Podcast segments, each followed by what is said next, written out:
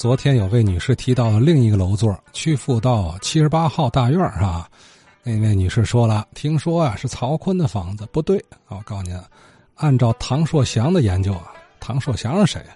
唐文全、陈硕、张翔啊，这仨人，他们仨的研究，这地儿这不是曹锟，谁呢？这好嘛，在这儿住过这人，这位可了不得，比曹锟名气大大得多啊！还别说在中国。在美国那边都家喻户晓，谁呀？我还想啊，回复一下昨天那位女士啊，呃提的一个浙江路跟建设路中间这一段在曲阜道这一面上有那么呃两个大院有俩大楼座啊。但是呢，呃，据我们团队啊，就我和张翔、陈硕，我们掌握的呃一些个历史地图和。照片的呃分析啊啊，我们认为这个地方应该是三个院三个楼座啊。最靠近这个建设路、大文坡道跟曲阜道这个八角，八角这是个圆的磨角，这大院啊，应该是呃李善人家的这个房产啊。这我们能从这个房产信息上呃看到这个地儿登记的还是李善人的儿子的名字，叫李宝什么。另外，他旁边有一个呀。对称的，就是昨天那个那那个女士说的那个对称的，两边是齐脊的尖顶子，啊，中间有木头廊子，这么一个二层的，应该也是青砖或者青红砖混造的这么一个砖木结构小楼，啊，这个房子啊是谁们家的不知道，但是这个房子的这个山墙上啊，这砖雕上的显著的位置上写着建于一八九六年的一个。体积啊，证明这一这一块这个这个房子啊，也是租界很早期的建筑。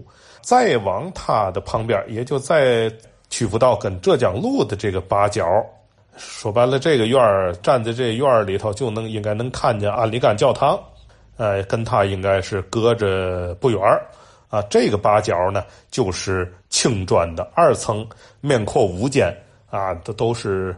呃，圆拱的连拱券的这么一个一个房子，青砖小楼。这个小楼啊，呃，应该就是传说中的那个胡福旧居啊，美国总统啊，胡福在天津时，当然他在天津时他还没当没当总统了啊。他在天津生活的时候住的这个房子。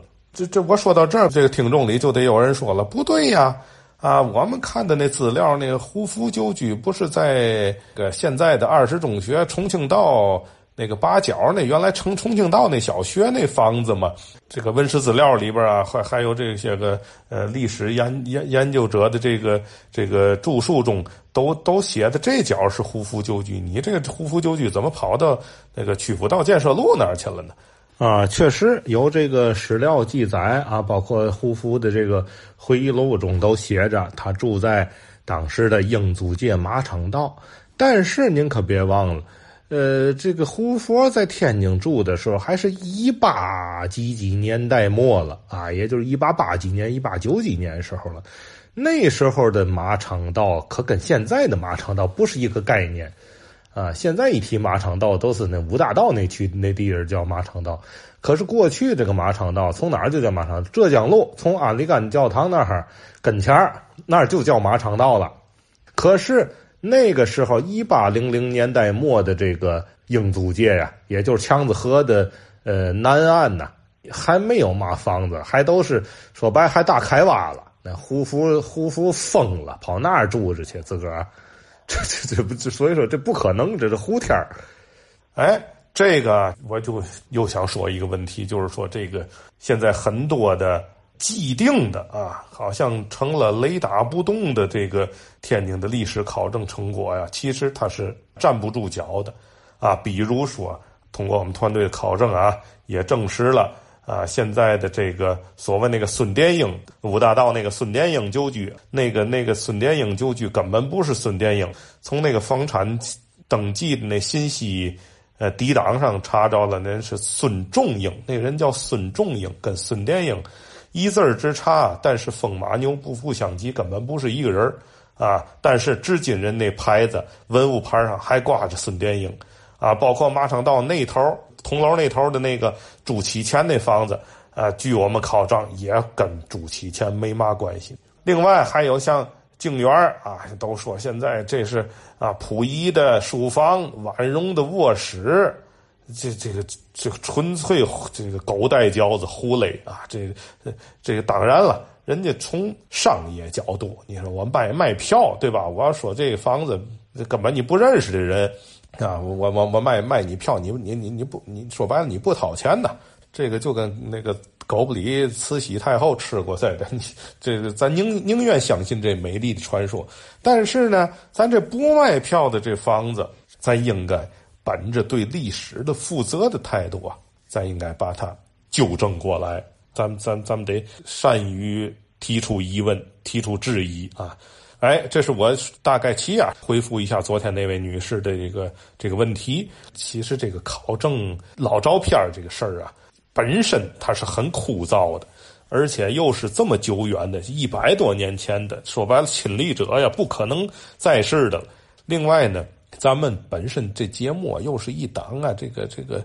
听力的节目，他只只能听见音儿啊，咱又看不见直观的这个照片所以呢，呃，像这个考证过程啊，如果我们在这儿说说这考证过程啊，啊，具体描述这照片的细节，这将是一个很枯燥，而且呀。